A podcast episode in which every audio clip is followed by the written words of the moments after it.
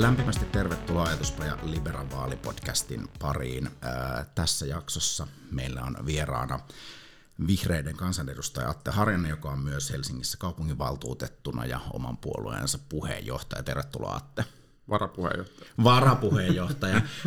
Siinä mielessä onneksi freudilainen lipsahti tässä juontajalta, mutta tuota, puhutaan siitäkin vähän myöhemmin, että poistuuko sieltä vara jossain vaiheessa edestä. Ja vakio vieraana on ajatuspajan sisältöjohtaja Tero Lundstedt.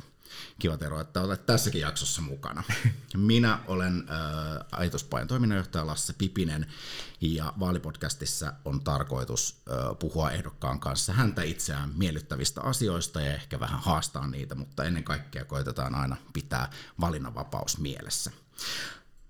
Aloitetaan vakiokysymyksellä. Atte, mikä on Suomessa vialla? Tähän ei varmaan kovin lyhyttä vastausta saa kyllä moni asia vielä. No varmaan olennaisemmat on se, että meidän ö, talouden kestävyys on, on hazardilla polulla monellakin tavalla, että sekä ilmaston luonnon näkökulmasta vielä työtä riittää, mutta myös ihan niin kuin julkisen talouden kestävyyden näkökulmasta on, on jumppaamista, että sellaista uudistavaa otetta kaivataan. Että se haastaa vähän sitä meidän hyvinvointiyhteiskunnan pohjaa, joka taas on on sitten pohjalla siihen meidän vahvuuksia, jotka on, että on kuitenkin maa, jossa ollaan pääsääntöisesti onnellisia ja luotetaan toisiin ihmisiin, jotka on tärkeitä asioita, mutta tämä varmaan on se iso, iso haaste siellä. Koetko se itse, että nämä pienet fundamentaaliset hyvinvointiyhteiskuntaan liittyvät rahoituksen vaikeudet tulee rajoittamaan tulevaisuudessa ihmisen valinnanvapautta? Öö, Joo, siis sikäli, että nyt, nyt mentiin heti syvään päätyyn mm-hmm. tässä, mutta että, että kyllä mä itse olen sen sortin liberaali, että mä näen, että semmoinen ö, yhteiskunta, ö, jossa ikään kuin, joka luo riittävät perusturvallisuuden rakenteet ö, ja mahdollisuuksien tasa-arvo, niin se on sellainen, jossa valinnanvapaus on, on sit lopulta niin kuin vahvimmillaan, niin kyllä mä sinänsä näen, että siihen huoli on. Ajatuspajassa helposti tulee leimatuksi aina pahan ilman linnuksi, mutta Tero, jäikö joku niistä vielä olevista asioista Atelta listaamatta? No siis Atte nyt ei tuossa pyrkinytkään varmaan ihan kaikkea, tota, niin, niin, että et tästä voisi aika pitkäänkin puhua, missä, missä kaikessa meillä on niin kuin, tällä hetkellä ongelmia. Tota, voi, niin kuin, tuntuu, että aika monesta eri päädystä tämä niin kuin, hyvinvointi yhteiskunnan niin rakenne rupeaa niin ratkoilemaan tällä hetkellä. Niin kuin se rahoituspaine on kova näistä, vaikka esimerkiksi sote-uudistus tilanteesta voitaisiin vaikka puhua, voitaisiin koulutuksesta puhua, että, että kyllä niin kuin, e, ei nyt ihan niin kuin pelkästään niin kuin maalata nyt niin kuin mustia pilviä taivaalle, mutta kyllä niin kuin tekemistä riittää niin kuin Suomessa, että, että niin tämä tilanne on menossa aika nopeasti aika pahaan suuntaan mielestäni. Ihan ensimmäisenä oikeastaan ehkä valtion rahoituspohjaan liittyen liittyy hyvin merkittävästi työllisyyskysymykset ja me täällä ajatuspäässä olemme julkaisseet, en enää varmaan osaa edes laskea niin pitkälle kuinka monta blogia niin liittyvistä reformeista. Täällä on ehdotettu perustiliä, joka helpottaisi sitten taas noita kannustivaikutuksia mahdollisesti työelämän ja, ja työelämän taukojen välillä, mutta miten sä itse Tero ajattelet, että voidaanko me nyt mahdollisesti odottaa tulevalla vaalikaudella muutoksia ää, työmarkkinoihin? No siis, no ensinnäkin mä oon niinku, tota niin, niin, aina hirveän niinku, tulevaisuuden uskonen optimisti, että tota niin, et, et kuinka sitten niinku naivi mä oon, niin se on sitten eri asia, mutta tota, ehdottomasti siis mä, mä koen, että, että me ollaan viivästytetty sellaisia asioita, mitä vaikka niinku monessa verrokkimaassa tehty jo ajat ajat sitten niinku aivan liian pitkään, että me, me niinku, helposti löytyisi tästäkin on liberalla kirjoituksia, että tota niin, niin, ei keksitty täällä raportti esimerkiksi, missä käydään läpi muiden tekemiä uudistuksia. Meillä oli viimeksi tota, piristysruiskeessa heitettiin niin kuin kolme piristysruiketta Suomelle raportissa siis heitettiin näitä ideoita ilmaan, mutta siis reformi tarve on kova, meidän on pakko saada sitä työllisyysastetta korkeammaksi, se ei onnistu äh, niin kuin vanhoilla, tai niin kuin sanotaan, että alhaalla roikkuvat hedelmät on napsittu tässä asiassa jo, että me tarvitaan niin kuin, nytten, nyt se menee vaikeammaksi enää niin kuin, vähän niin kuin tempuilla työllistä, ja varsinkaan me ei saa niin kuin julkiselle sektorille, ne ei saa tulla ne uudet työpaikat, sitten me ollaan vain entistä niin kuin pahemmassa suossa, me tarvitaan yksityiselle sektorille niitä ää, työpaikkoja jatkossa, ja tota, ää, no siinä nyt muutamia. Mm-hmm. Miltä olette hallituspuolueen edustaja ja päätöksentekijän näkökulmasta reformi alttius nyt näyttäytyy? No sanotaan, että reformipaine on selvä, että sitä, sitä ei käy kiistäminen.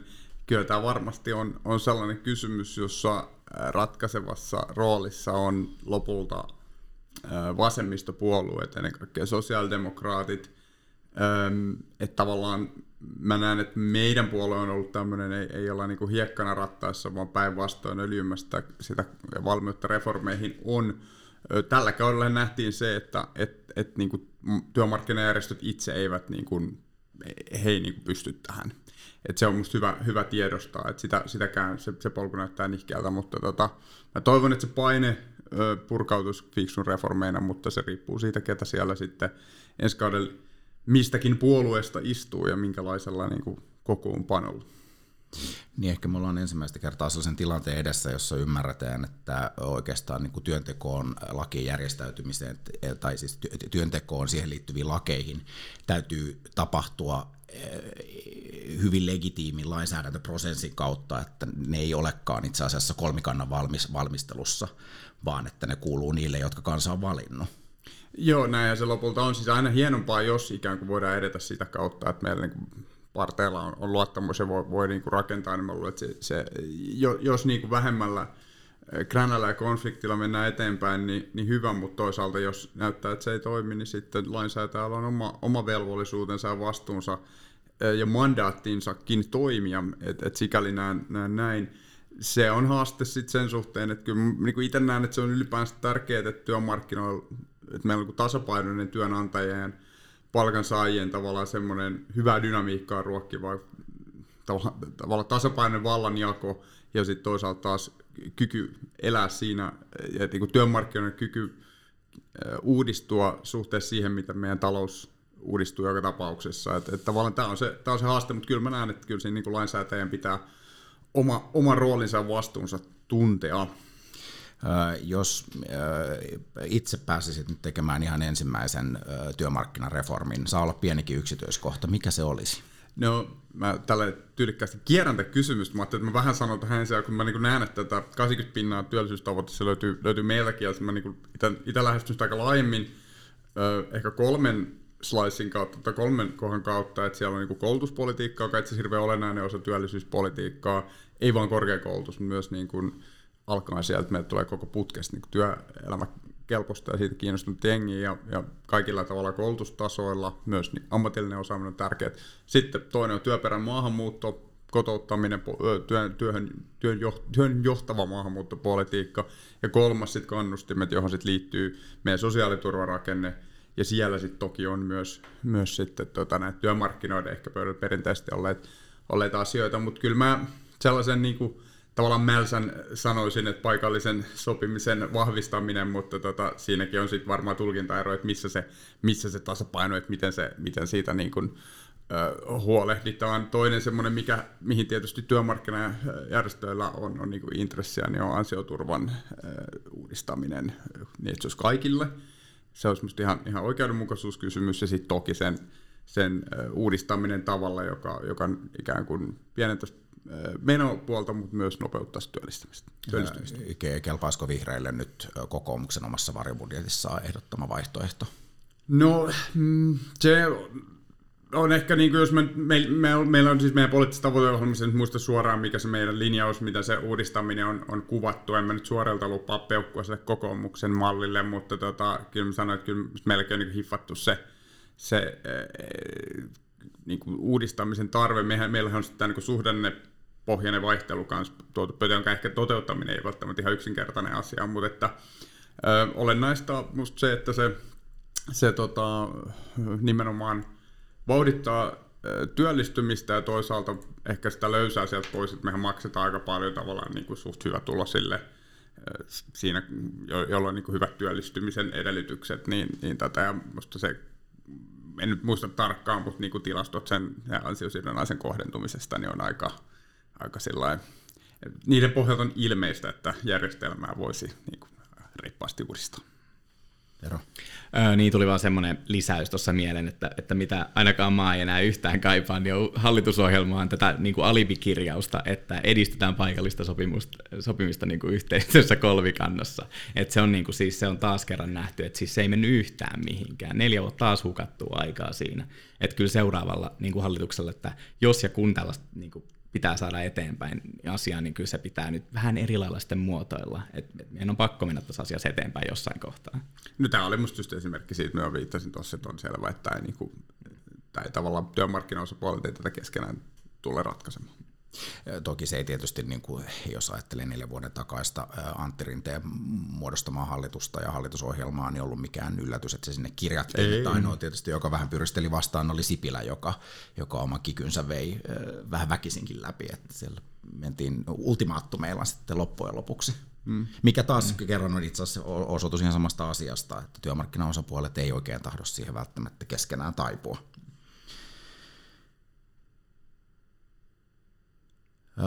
Työhyvinvointi oikeastaan liittyy seuraava kysymys. Saattaa ehkä pikkusen olla kierpallo siinä mielessä, että jos me katsotaan paikallista sopimista ja, ja AY-liikkeen tarpeellisuutta työelämässä, niin nyt, me nyt jo nähdään, että yleissitovalla työehtosopimuksella me ei pystytä saamaan sellaista vetovoimatekijää aikaa, joka edesauttaisi varhaiskasvatuksessa tai hoitoalalla mitä siellä mahdollisesti pitäisi tehdä, jotta tämmöiset kohtapuoliin akuutiksi muuttuvat ongelmat saataisiin poistettua? Kyllä mä kyllä on jo akuutteja. Siinä on varmaan niin moni asia, että se on, se on, moni asia on mennyt, mennyt niin huonompaan suuntaan, se korjaaminen hetki, se on vaikein, vaikeampaa. Ö, on ihan kiistatta niin, että palkka varsinkin suhteessa niin paikalliseen ostovoimaan ja, ja elinkustannuksiin niin on, on tekijä. Ö, mutta sitten meillä on varmasti myös paljon sellaista, tämä sama koskee sote, vaikka koko opetusala, että kyllä sitä usein kuulee, että, että tavallaan meidän niin johtamisessa, työn johtamisessa, työhyvinvoinnissa, tavallaan siinä, että sä pääset vaikuttamaan sun työn tekemisen tapoihin ja tavallaan viemään omia kehitysideoita sieltä ruohonjuuret läpi ja tämän tyyppistä, niin kyllä niissä on hir- hirveän paljon niin tekemistä vielä mikä on oikea tapa siellä niin kuin, jotenkin sitä edistää, niin se on sitten vaikeampi kysymys, että helposti tulee keksineeksi taas uuden projekti, jossa tehdään niin kuin lisää sitä niin kuin samaa sellainen top-down, että se, se pitäisi saada tavallaan kulttuuria, kulttuuria ehkä muutettua ihmisille enemmän, enemmän kokemusta niin vaikuttavuudesta omaan työhön. Että ei kuitenkaan hankehumppaa. No ei, mielellään ei, mutta se on helposti se, että kaikki kanavoituu hankehumpaksi anyways, että, että sen takia pitää miettiä, että mitä, mitä niin kuin, mihinkin linjaa ja kirjoittaa, minkä, mitä se sitten realisoituu, kun sitä joku ministeriö vaikka rupeaa toteuttamaan. Niin, tämän takia niistä rakenteellisista uudistuksista puhutaan nimenomaan rakenteellisina, Jep. että ne ei päätyisi, päätyisi pelkästään hankkeeksi. Onko sulla Tero tähän ongelmaan joku ajatus? No ei, eipä oikeastaan, että, tota, että, että siis vaikeita kysymyksiä ne on, ja sit se, se menee, että kovin yksinkertaisia tota, niin vastauksia tuohon ei ole, että sitten se mennään monipuolisia asioita, siinä voisi miettiä ehkä siitä niin kuin, tota, että et, olisiko siellä mahdollista niin kuin, laskea jotain niin kuin vaatimustasoa vaikka jos tietyn tyyppissä hommissa siellä. Siinä on vaan pakko saada niin kuin, paljon lisää käsiä, se on vaan niin kuin, fakta. Ja sitten se ei tunnu niin kuin, onnistuvan ää, tota, niin, niin, tämänhetkisillä parametreilla millään. Ja tota, tässä niin kuin, hallituksestakin niin kuin, on vaan lähinnä tota, levitelty käsiä, että ei sieltäkään mitään niin kuin, fiksuja ratkaisuja tähän esitetty, että jotain pitäisi nyt tehdä. Ää, nopeasti ja sitten, sitten taas, jos esittää jotain yksity, niin kuin yrittää mennä jokin yksityiskohtiin, niin sitten tilanne on tietenkin ihan erilainen Helsingissä, kun se on tota, niin kuin jossain niin kuin pienemmissä paikkakunnissa esimerkiksi, mitä pidemmälle mennään, niin sitä erilaisempaa. Että sitten maahanmuuttajataustaisuus niin kuin näissä kanssa niin kuin on ihan erilainen tilanne mm. eri puolilla Suomea. Siis, et, et, niin kuin tosi monipuolinen kysymys tämä on. Että, se on just näin. Niin kai se, jos se olisi helppo ratkaista, niin se olisi mahdollisesti ratkaistu jo. joo, joo, juuri näin. Äh, toi on hyvä kysymys, on, on noin noi vaatimustasot ja muut, että, että miten huolehtii siitä, että, että, että tavallaan saa, tai kyllä mä niin avo, avoimesti suhtaudun just sen tyyppiseen, että me itse tavallaan lukita ää, niin kuin mahdottomuuksia hirveän jäykkien freimien kautta sitä aloilla kykyä vastata siihen tai, tai paikoissa siihen niin kuin haasteeseen Tietysti klassinen esimerkki on myös hoitajamitoitus, joka on niin kuin sellainen, että, että se voi niin kuin lailla säätää asiaa, jossa niin kuin toteuttaminen ei ole, ei ole edes niin kuin tällä hetkellä niin mahdollista. Ja tämän tyyppisiä. Et, et, et, Mutta sitten samaan aikaan huolehtia siitä, ettei, niin kuin, ettei, ettei siitä luoda, luoda niin kuin venttiiliä ja tinkiä tavallaan ns. palvelun tasosta tai sen tyyppistä. Ei niin kuin madalleta sitä, että meillä oikeasti kuitenkin lähtökohtana on se, että meidän no tässä tapauksessa vaikka varhaiskasvatus on oikeasti todella laadukas. Tämä, tämä kysymys on sen takia myös niin kuin tosi olennainen, että, että musta se on, se liittyy tähän työllisyyteen sitäkin kautta, että olisi tosi tärkeää, että meillä ihmisillä olisi niin se fiilis, että ne haluaa heittää muksunsa tota, varhaiskasvatuksen piiriin. Ja, ja sitten tavallaan, että esimerkiksi jos ajatellaan, niin kodinhoidon tukihan on tuki, jota meillä on OECD ja ties ketkä monen otteeseen sanoo, että tästä pitäisi päästä eroon, että se on haitallinen kannustinvaikutus. Mutta on vaikea nähdä, että siitä päästään eroon ennen kuin me saadaan tämä niin vakahomma korjattua. Että ne niin kulkee vähän kädessä, että sillä on tavallaan laajempikin laajempikin taloudellisen dynamiikan kannalta olennainen merkitys tällä. Niin ja varhaiskasvatuksen tietysti no, niin kuin sosioekonomista asemaa tasaavat vaikutukset on myös kohtuullisen hyvin tutkittuja ja tiedetään, että, että niillä on positiivisia vaikutuksia, mutta tota, Tero, pystytkö vielä lauseella sanomaan, että mikä se kotihoidon tuen ö, negatiivinen vaikutus sitten kerran oikein on? Tiedän, että aihe on nyt lehepäivältä hyvin tuttu.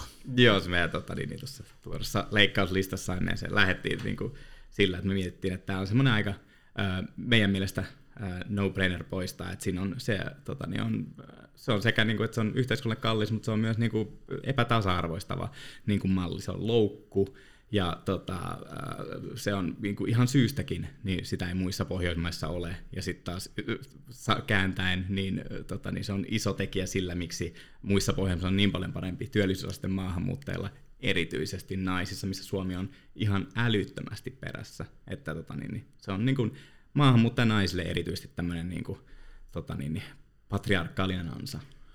Siis mä olen samaa mieltä. Mä ehkä itse näen se pragmaattisesti, että tässä tarvii semmoisen tietyn niin siirtymän siitä pois just sen takia, että me pystytään vastaamaan sit siihen, siihen tota, äh, tavallaan korjaamaan se ongelma, joka se tässä nyt hoitaa, ja se edellyttää sen, että meillä olisi kyky, kyky se tota, varhaiskasvatuksella sit vastaa ja sellainen niin siihen, että ihmiset saadaan töihin, mutta juuri näin se on. Ja toi, toi on, mä ihan samaa mieltä, että se on tietyllä niin kuin no-brainer. Ja jos kuuntelet tätä podcastia, niin ö, ota podcast-kanava myös tilaukseen, niin ö, pysyt hyvin kartalla tulevista jaksoista. Ja samalla tietysti muistutan jo tuottajankin pyynnöstä, että ota Ajatuspäin Libera seurantaan kaikissa sosiaalisen median kanavissa, jossa me olemme. Niitä ovat Facebook, Twitter ja Instagram. Ja kolmantena muistutuksena vielä uutiskirjat tilaukseen ja se löytyy Liberan verkkosivuilta. Atte Harjanne, kansanedustaja vaalipodcastissa vieraana. Mitä vapauskäsite sinulle merkitsee? Minkälaisena liberaalina itseäsi tarkastelet? Joo, no se onkin hyvä kysymys. Mä ajattelen, että vapaus on, on tietysti siis se on niin kuin ihmisen kykyä ja mahdollisuuksia niin kuin vaikuttaa omaan elämäänsä ja tehdä niitä valintoja, jotka kokee itselleen mielekkääksi. Öm, se, mitä se edellyttää, on, on se, että meillä on niin kuin yhteiskuntarakenne, joka tuossa vähän alku viittasinkin, niin tuottaa musta niin kuin tietyn perusturvallisuuden, jolloin ja mahdollisuuksien tasa-arvo, jolloin niin se vapaus käytännössä toteutuu niin kuin parhaimmalla mahdollisella tavallaan, että ihmisillä on mahdollisimman hyvät, hyvin avaimet oman oman elämänsä rakentamiseen niiden arvojen pohjalta, mihin itse uskoo. Että et tavallaan se on musta se, se äh, lähtökohta, että vähän paradoksaalista se myös tarkoittaa sitä, että, että meillä täytyy olla toimivaa sääntelyä ja, ja, ja julkisella vallalla niin kuin tietty mandaatti, jotta voidaan niin kuin, ikään kuin maksimoida sitä, sitä todellista vapautta. Tätä itse asiassa ei ole aikaisemmin kysytty edes vakiovieras Terolta. Tero, mitä vapauskäsite tarko- sinulle tarkoittaa? No siis kyllä mä tähän vähän vastailin silloin ensimmäisessä podcastissa, mutta tota, ää, joo siis mä, niin kuin tota, kans totta kai toi ää, näistä koodisanoista, niin mahdollisuuksien tasa-arvo toteutuu ää, Suomessa oikein hyvin ja sen päälle tota, niin uskon, että pitäisi olla mahdollisimman vähän – tota, niin ohjaamista, kontrollia ja tota, niin, niin, ää, ää, henkilön omia, omilla ansioillaan saamien tota, niin, asioiden häneltä pois ottamista, että se pidettäisiin tota, niin mahdollisimman pienä, mutta sitten kuitenkin niin kuin, tämä yhteiskunnan hyvinvointi silti niin kuin, ää, ää, ylläpitäen, että, tota, niin, niin, että, että se semmoinen hyväkin tarkoittava niin kuin, sääntely, niin usein se voi sitten kääntyä mun mielestä niin kuin kokonaisnegatiiviseksi. Et Suomessa ehkä liian usein mennään niin kuin, tota, pienten vähemmistöjen ehdoilla näissä asioissa, mutta siis tota, niin, tämä on sitten niin kuin asia kerrallaan totta kai käydään, niin kuin, että mitä, mitä se tarkoittaa missäkin tilanteessa. Nopeasti vedän tuosta Aten kommentista Aasinsillan siitä, että kuinka liberaali, liberaali ihminen ajattelee mahdollisimman pientä valtiota, mutta kuitenkin se ydintehtäviin kuuluu turvallisuus ja perusturvallisuus, niin mennään ihan taas kerran syvään päätyyn ja niin sanotusti koviin arvoihin ja asioihin, puhutaan pyssyistä. Nyt ö, näyttää nimittäin siltä, että puolustusmäärärahoja ö, lisäävät valtiot ö, pääsääntöisesti ihan kohta ympäri maailmaa. Iranin ja Israelin konflikti näyttäisi mahdollisesti eskaloituneen jo ohjusiskuiksi. Ukraina jyllää edelleen. Sinne on tällä hetkellä luvattu jonkun verran tankkiajoneuvoja. Mitä sä itse ajattelet siitä, että nähdäänkö me kolmas maailmansota vielä seuraavan vaalikauden aikana? No toivottavasti ei, että tota, se on varmaan, onko se jo alkanut, niin sen kertoo sitten historiaa, mutta mä itse näkisin niin, että, että tota, jos me pystytään tukemaan Ukrainaa riittävästi, että se voi lyödä Venäjän alueeltaan, niin se itse asiassa on se, mikä niin pysäyttää laajemman eskalaation tässä suhteessa. Sen sijaan, jos jos tästä lähtee signaali autoritäärisille hallinnoille, että on taas niin tilaa ja, houkuttelevaa ä, aseellisesti ottaa alueita haltuun, kasvattaa etupiiriä, painostaa ä, niin kuin muita maita oman, oman valtansa alle tai näin, niin se on se, se on sitten se ä, matopurkki, joka avaa niin hyvin vaarallisen kehityskulun. Melkein tekisi mieli kysyä todennäköisyyksiä. Miltä, miltä demokratian kehityskulku näyttää? Nimittäin sehän on pikkuhiljaa jäämässä ikävä kyllä semmoisen pienen niin kuin vähemmistön etuoikeudeksi nauttia näistä vapauksista. Joo, vähän kaksijakoinen äh, meininki, että musta samaan aikaan on niin, että, että me tiedetään, että meidän niin demokratia-indikaattorit näyttävät huonolta äh, jonkin aikaa, että autoritääriset äh, vallat koventaa otettaan ja, ja demokratioissakin niitä haastetaan pelottavan menestyksekkäästi sisältä päin. Mutta sitten samaan aikaan mä ehkä haluaisin sellaisen tietyn niin kuin, toivonkipinän nähdä siinä, että nyt kun äh, presidentti Niinistöä lainatakseni, niin kun tämä maskit ovat pudonneet tässä pois, niin, niin ehkä se, se niin kuin herättää siihen, että mikä se niin kuin demokratia, avoimen toiman demokratian vaihtoehto todella on ja mitä se tarkoittaa. Ja, ja jotain tämmöisiä vaikka näkee nyt juuri viikonloppuna oli tota, Tsekeissä presidentinvaalit, jotka voitti hyvin selvällä enemmän niin liberaali äh, tota, tämmöisen niin kuin läntisten arvojen ja yhtenäisyyden ääni verrattuna sitten taas tämmöiseen niin kuin toisen tyyppiseen kelailuun, niin, niin kyllä että mun mielestä on sinänsä on niin hyviäkin merkkejä siitä, että ehkä se valo alkaa sieltä vähän raottaa sieltä, sieltä pimeyden äh, välistä. Et varmaan joskus 30-luvulla äh, on näyttänyt vähän niin kuin samalta, että kyllähän silloin monessa Euroopan maassa niin jonkun asteen fasismi on näyttänyt hirveän houkuttelevalta vaihtoehdolta, se on valahtanut monta maata, mutta sitten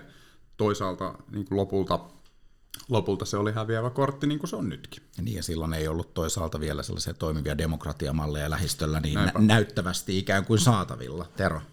No siis sekä silloin 1930-luvulla että 2020-luvullakin, niin se kuitenkin loppupeleissä ne demokratiat on ne niin kuin menestyneimmät valtiot niin kuin kaikilla melkein mittareilla yleisesti ottaen. Muutama nyt esimerkki, joka pystyy vähän poikkeamaan tästä kaavasta, mutta se iso kaava on niin kuin selkeä. Ja Ukrainassa nyt loppupeleissä taistellaan nimenomaan näistä isoista arvoista. Et sinällä mä näen niin kuin tässä niin kuin aika merkittävänkin positiivisen kehityskulun, kunhan siis totta kai Ukraina ei häviä sitä sotaa. Hmm. Mutta se on se, että se Venäjä nimenomaan inhoista ajatusta, että siitä Ukrainasta tulisi menestynyt demokratia, joka sitten sillä esimerkillään pystyisi niin kuin näyttää sen Venäjän talousmallin hyödyttömyyden tai niin kuin uskomattoman alisuorittamisen siinä. Ja nimenomaan ukrainaisetkin näkee sen niin, että, että niin he näkee, että se tulevaisuus on nimenomaan, että, että fiksataan korruptio, rakennetaan se niin kuin toimiva oikeusvaltio, semmoinen demokratia, että sillä pääsee EU-hun sisään. Ja sitten niin kuin, niin kuin menestytään Puolan niin kuin mallisesti, että se on, mitä niin kuin he haluaa ja se on mitä se Venäjä haluaa heitä viedä sen niin kuin päätäntävallan. Joo, joo, juuri näin. Olihan se aika, aika symbolisesti äh, hienoa tai, tai niin kuin merkittävää, että kun Herson vapautettiin, niin sinne ukrainalaiset veti Ukraina ja EU-liput salkoon.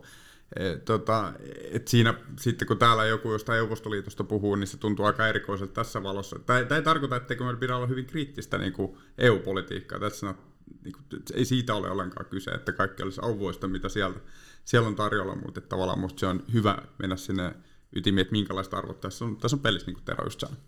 Joo, ja sitten totta kai äh, ei ikinä voi näistä asioista puhua, niin puhumatta jotenkin siitä, että kuinka se pitäisi saada sen EUn itse ne omat rivinsä suoraksi, että kun valitettavasti kun sielläkin on muutama niin kuin demokratiassa merkittävää luisua vetävä. Se tuntuu, että ei, se on jonkun noin puolen vuoden välein tulee aina Unkarista joku uusi surkea uutinen, missä se niin kuin taas lipsattaa syvemmälle.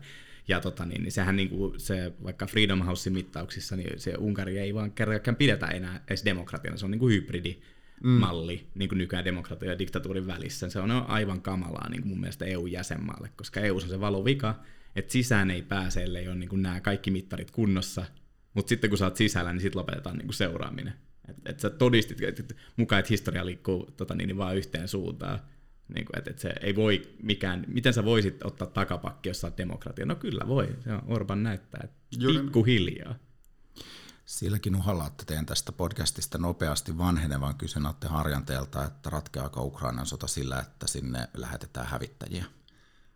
No ei, mikään yksittäinen asejärjestelmä ei sitä siinä ratkaise, mutta se, että Ukrainalla on kyky käydä niin kuin, maalla vastaan, tehdä niin kuin menestyksekkäitä sodan mittakaavassa ratkaisevaa niin vastahyökkäyksiä jatkossakin, niin siinä, siinä tämä panssarivaunut ja panssaroidut yksiköt on, on, on tärkeitä, mutta sitten myös se, että Ukraina pystyisi vastaamaan tähän venäläisten kaukovaikuttamiseen, jolla he murentaa varsinkin sitä infraa nytten, niin sitten puhutaan kaukovaikutteista aseista, hävittäjistä. Itse näen, että Ukrainalle kannattaa niin antaa kaikki nämä avaimet käteen, jota se voittoon tarvitsee, mutta ne on taas sit siinä, siinä yhteydessä tulisi tulis tarpeeseen ja, ja tota, sikäli, sikäli ei, kyllä ne ainakin auttaisi asiaa. Miten Tero kansainvälisen oikeuden asiantuntijana itse katsot, että tämä aseavun seuraavaksi lähtee iso määrä tankkeja ja mahdollisesti sitten vielä hävittäjä, niin miten se vaikuttaa Venäjän asenteisiin ja meidän eskalaatiopelkoon? Niin, no siis tota, se kansainvälisen oikeuden näkökulma tässä on, on melko selvä, että siis koska sulla on tota, niin YK-jäsenvaltio, joka on, niin kuin siihen kohdistuu oikeudeton hyökkäys, niin ensisijaisesti turvallisneuvoston pitää asia ratkaista, koska se ei sitä tee, eikä voi tehdä, niin silloin se on tavallaan kaikkien vastuu on auttaa tota, niin sitten tämän niin oikeudettoman hyökkäyksen kohteeksi joutunutta. Että, niin kuin, silleen se on ihan selkeä. Kyllä sinne voi lähettää niin kuin, vaikka millaista aseistusta niin kuin ihan niin kuin, hyvillä mielin tässä mielessä. Miten se vaikuttaa Venäjän ase- No siis Venäjän kokea sieltä tulee sitä niin kuin, uhkailu. Että, tota, niin, niin, että se, se, ongelma on se, että, että kun Venäjä piirtelee niitä punaisia viivoja, niin sitten tota, ää, sit, niin kuin tavallaan sellaisia ei pidä ikinä piirtää, jos ei ole var, niin kuin valmis sitten tekemään jotain ratkaisevaa sen jälkeen, niin se, niiden viestintä on todella kummallista. Niin kuin, että aina välillä se on sitä, että sitten jos sen teette, niin se on kolmas maailmasta, sitten olette suora sodan osapuoli, sitten joka toisessa lauseessa on ei vaikuta itse asiassa mitään, ne palaa samalla kuin muutkin, mm. ne tankit sinne pelloille, ja tota, me voitetaan joka tapauksessa, tämä vaan pide, pitkittää sitä sotaa ja näin poispäin. Venäjä tietää ihan yhtä hyvin kuin mekin sen, että se on meidän velvollisuuskin niin kuin auttaa sitä maata, että se olisi todella omituista, jos tätä ei tehtäisi. Joo, ja tota, tämä eskalaatiokysymys, minusta siinä on kaksi asiaa, että on niin hyvä muistaa, että Venäjän mahti on sinänsä rajallinen, että joku ajatus siitä, että Venäjä tekisi jonkun eskalatorisen konventionaalisen sodankäynnin toimen vaikka länttä kohtaan, niin, niin jos se pysyy siinä, niin Venäjä on sitten se ottava osapuoli kyllä hyvin nopeasti. Että ei heillä niin kuin, he on jo niin kuin, hyvin suossa sen Ukrainan kanssa ja, ja se vetää niin kuin, kaikki resurssit sieltä heidän niin kuin, koneistosta käydä sitä sotaa edes jonkun asteisella tuloksella.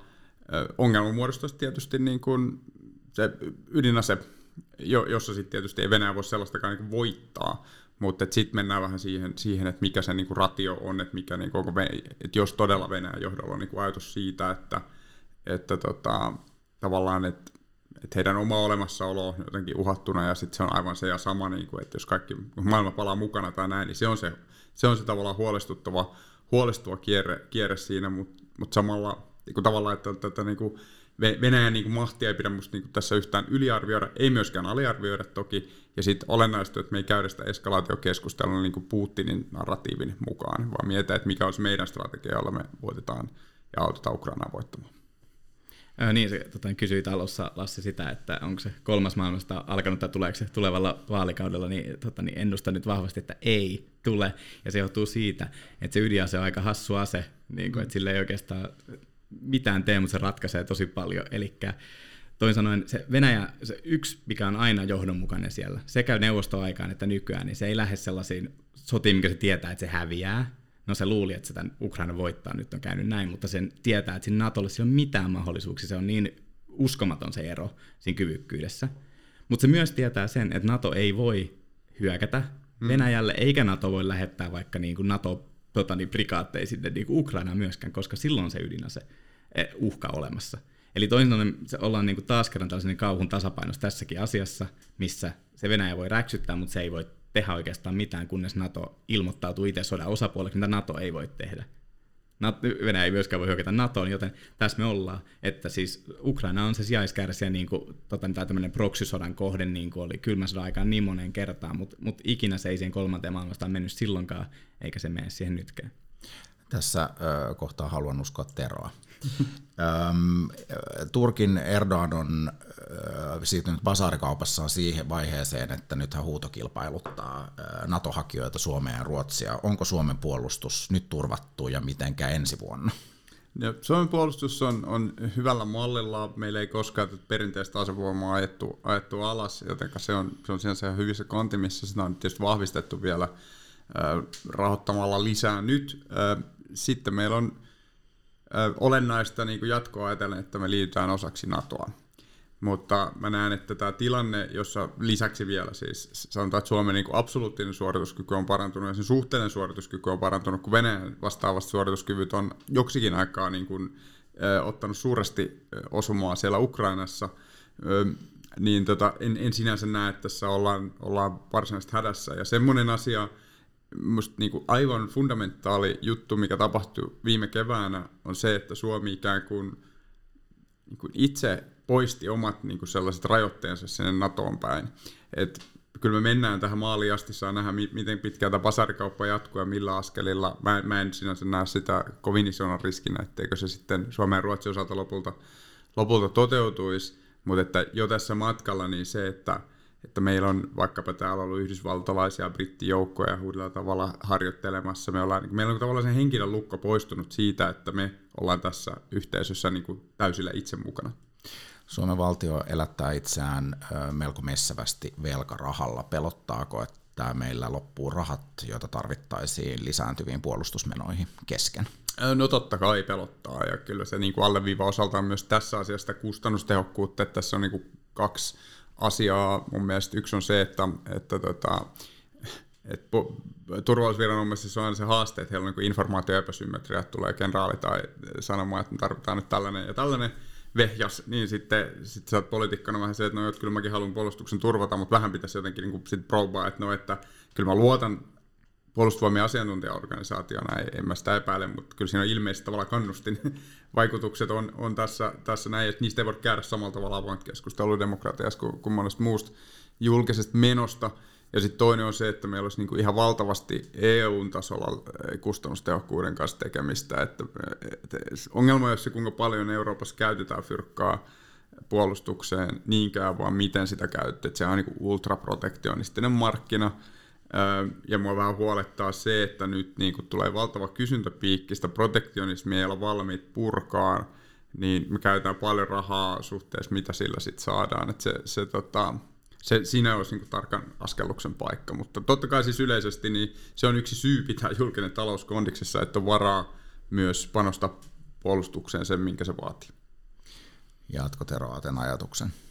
Joo, siis ehdottomasti mietin vielä sitä, että, että, että nyt on tietenkin se vahva konsensus yhteiskunnassa on se, että joo, sinne vaan laitan niin kuin, niin kuin, tota, rahaa, ei siinä mitään, se on niin kuin ihan ymmärrettävää tässä, kun on kerran varmastikin niin selkeästi muuttunut turvallisuusympäristö, mutta tosiaan entäs sitten, kun se kokea kallistuu, se velan otteesta, kun se meidän velkavuori kasvaa ja valmiiksi korkomenot kasvaa, siis jossain kohtaa se rupeaa se liikkumavara pienenä, niin, tota, niin jos ei Suomella ole julkinen talous kunnossa ja tasapainossa, niin voi tulla sellaisia yhtäkkisiä kriisiä, missä me ei pystytäkään sitten, vaikka olisi se tämmöinen yhteiskunnan konsensus siihen, niin sitä ei pystytäkään niin kuin samalla lailla yhtäkkiä vaan rahoittaa sitä niin kuin lisätarvetta. Et siis olisi niin kuin, silloin meillä on juurikin tullut rauhan hintaraportti, missä puhutaan siitä, mikä on sen niin kuin, taloudellisen niin kuin, tota niin, suorituskyvyn suhde tähän sotilaalliseen, että, että ää, tässä on niin kuin vaikka just nyt tilanne on just niin kuin tota niin, kuvattiin, että niin aika niin kuin periaatteessa mukava, että yhtä aikaa Suomen tota niin, niin kyvykkyys nousee ja Venäjällä laskee ja sitten tota niin, niin meillä tulee kohta hyvin paljon kumppaneita vielä. Niin kuin, että silleen niin kuin just nyt jopa ihan hyvä tilanne tässä tavallaan synkässä geopoliittisessa positiossa, missä olemme, mutta, tota, mutta kyllä näitä asioita pitää, jos niin kuin kantaa huolta siis Suomen puolustuksesta, niin silloin kyllä pitää pitää niin kuin mielessä se, että sillä velkaantumisella on tämmöinen ulottuvuus. Siirrytään seuraavaksi vähän energia-asioihin, mutta sitä ennen teille hyvät kuulijat, jotka olette 18-26-vuotiaita, kehotan hakemaan ajatuspäin Liberan kesäkouluun kesällä 2023 teemana on verot, joten ihan varmasti miellyttävää ränttiä on tiedossa, jos olet siis yhteiskunnasta, markkinataloudesta ja liberaalista demokratiasta edes jossain määrin kiinnostunut laita hakemus tulemaan huhtikuuhun mennessä. Ja ei kai voisi olla puhumatta energiapolitiikasta, jos pöydän väärässä istuu äh, vihreä kansanedustaja. Äh, miltä Atte nyt näyttää, tulemmeko me maksamaan entistä suurempia summia energiasta ja mitä sen seurauksena tapahtuu? Joo, no meillä on siis jonkin aikaa kyllä. Et meillähän on niin kuin takana aikaa, että energia oli, oli vakaata ja halpaa ja, ja mä en näe mitään syytä, miksei se ole myös tulevaisuudessa. Meillä on teknologisesti kaikki ne eväät pyörittää päästötöntä energiataloutta niin, että energia on edullista. Mutta tota, tämä shokkivaihe tässä välissä, niin, niin se, se tietysti näkyy, näkyy hinnoissa. Nythän näyttää niin kuin suht lupaavasti siltä, e, että pahimmat piikkihinnat olisi takanapäin. Meillä on Olkiluoto kolmonen verkostuulta nousee koko ajan lisää. Ranska ja Ruotsi on saanut omat myllynsä pyörimään ja saksalainen talous näyttäisi yllättävän hyvin pystyvän sopeutumaan siihen, että Venäjän kaasuhanat menee kiinni. Mutta tämä on tietysti herkkää balanssi, että me ollaan ikään kuin, jos sieltä laukeaa jotain, jotain muita riskejä, niin sitten voidaan olla taas vaikeamman, vaikeamman edessä, ja sikäli ensi talvi esimerkiksi ei näytä helpolta, mutta se on selvää, että se maali näyttää niin kuin erittäin hyvältä, mutta tämä niin kuin väliaika tässä hetkellisesti, niin kyllä energia sitä pitää varautua maksamaan. Millä Saksa on sen puuttuva venäläisen kaasun korvannut? No siellähän on monenlaista, en ihan tarkkaan, tarkkaan tiedä suhteita, mutta on, on sitten haettu vähemmän ikäviltä diktaattoreilta tota, kaasua tilalle, joka on hyvin ongelmallinen kuvio. Sitten on, on tota, varmaan vaihdettu erilaisia energialähteitä, tämän tyyppisiä. Musta se on sinänsä tarina taas kerran siitä, että, että itse asiassa kun meillä on toimiva markkinatalous, niin sen niin kuin kykyä sopeutua usein ehkä vähän vähätellään. Siis mä, mä, samalta semmoista riski siitä, että unohtaa sen niin kuin reaalitalouden fysikaalisen pohjan, että me tarvitaan energiaa pyörittämään meidän niin kuin teollista hyvinvointiyhteiskuntaa ja paljon, että se ei niin kuin korvaudu jollain taikatempulla, mutta sitten toisaalta ei pitäisi, niin kun luodaan kannustimet, niin, niin pitäisi, pitäisi niin kuin, tai luottaa siihen, että itse asiassa aika hyvin siihen, niihin sopeudutaan. Samoin kuin Suomessa on pystytty kulutusta pudottaa aika paljon, joka on näkynyt, näkynyt hinnoissa. No ei sitä kaikkia voida pudottaa, mutta että, että tällaiset niin kuin, toimiva, toimiva talous, niin siellä on niin varaa sopeutua myös erilaisiin shokkeihin. Öm, missä öljy ja kaasu, siellä ihmisoikeusongelma. Internetissä pyörii monenlaista karttaa, niin tämän kartan mä haluaisin nähdä, että kuinka paljon nämä leikkaa keskenään. Nyt ensimmäisenä poikkeuksena tulee onneksi mieleen Norja. Kyllä, mutta, Norja tuota, sentään. Niin, no, Norja sentään. Sieltä ei vaan ihan taida määrät riittää koko Euroopan tarpeisiin. Mitkä ne on ne tärkeimmät teknologiset ratkaisut ja millaisella aikavälillä ne mahdollisesti tulee vaikuttamaan ihmisten elämään? No tietysti olennaiset on, on päästömä sähkön tuotanto, siinä tuuli, aurinko, ydinvoima on se niin kuin tripla. Öö, kullakin on niin kuin hyötynsä ja haasteensa näistä tuuli- ja aurinkoskaalaa hirveät kyyti on nyt tuuli tietysti meillä erityisesti täällä pohjoisessa aurinko ehkä sitten enemmän tuo etelämpänä, ydinvoima meni länsimaissa niin kuin poliittista syystä juntturaan ja sen, sen teollisuuden nostaminen takaisin jaloilleen, niin ehkä hetken kestää siellä. Tietysti sitten että niin sarjatuotettu pieni pienreaktori puoli on niin teknologista taloudesta tosi lupaava. Mutta tavallaan se sähköstyminen on se iso, iso väylä siinä, siinä, että mitä enemmän pystyy suoraan sähköistämään liikenneteollisuutta, hyvä, kaikkei voi, ja siellä sitten tulee ennen kaikkea vety- ja vetyjohdannaiset sitten ikään kuin energiavarastoinniksi apuun. Ähm, et, et sekin on sinänsä, sinänsä hyvä. Ähm, äly auttaa joustamaan, se ei ihan mahdottomia saa, mutta kyllä se energian käytön tehostaminen ja joustavuus jelppii sitten vähän niin kaikkia siinä.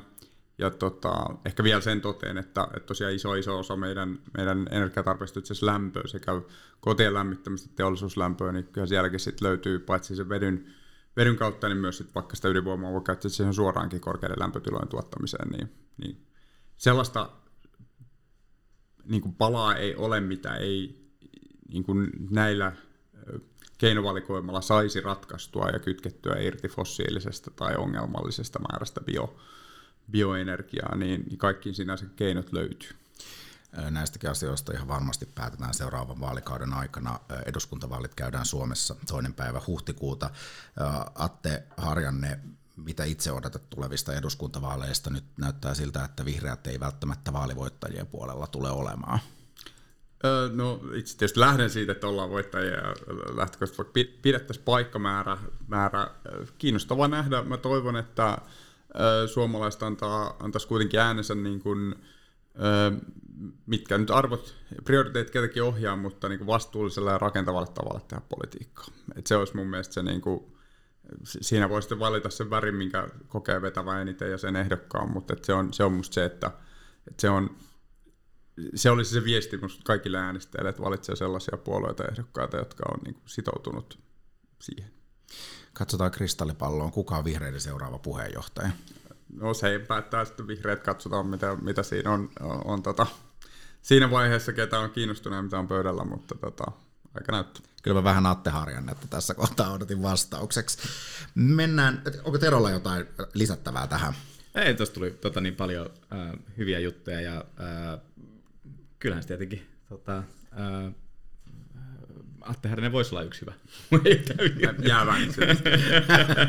Atte jäävää tästä ajatuspajakeskustelusta, jotka tietysti meille on arkea. Mehän pohditaan toki tulevaisuutta ja kaikkien puolueiden rakenteita. Ja meille aina kelpaa semmoinen kokonaisvaltaisesti liberaali ehdokas erinomaisesti, mutta sehän ei ole tämän ajatuspajan ukkojen äänistä kiinni se kisa. Mennään seuraavaksi nopeisiin kysymyksiin, joihin yes. Atte pääset vastaamaan kyllä tai ei. Ehkä pääset myös perustelemaan. Katsotaan, miellyttääkö vastaukset. Pitäisikö ihmisillä olla täysin vapaat kädet tehdä omat valintansa, vaikka ne vahingoittaisivat häntä? Kyllä. Tämä on tietysti astekysymys, mutta jos pitää keikauttaa jompaan kumpaan, niin mä sanon, Onko yksityisomistuksen suojaaminen tärkeämpää kuin yhteiskunnan hyvinvointi? Ei. Onko ympäristön suojelu tärkeämpää kuin taloudellinen kasvu? Kyllä. Pitäisikö maahanmuuttajien saada samat etuudet kuin kansalaisten? Kyllä. Viinit ruokakauppoihin? Kyllä. Jokaiselle jotakin on kaikilta pois.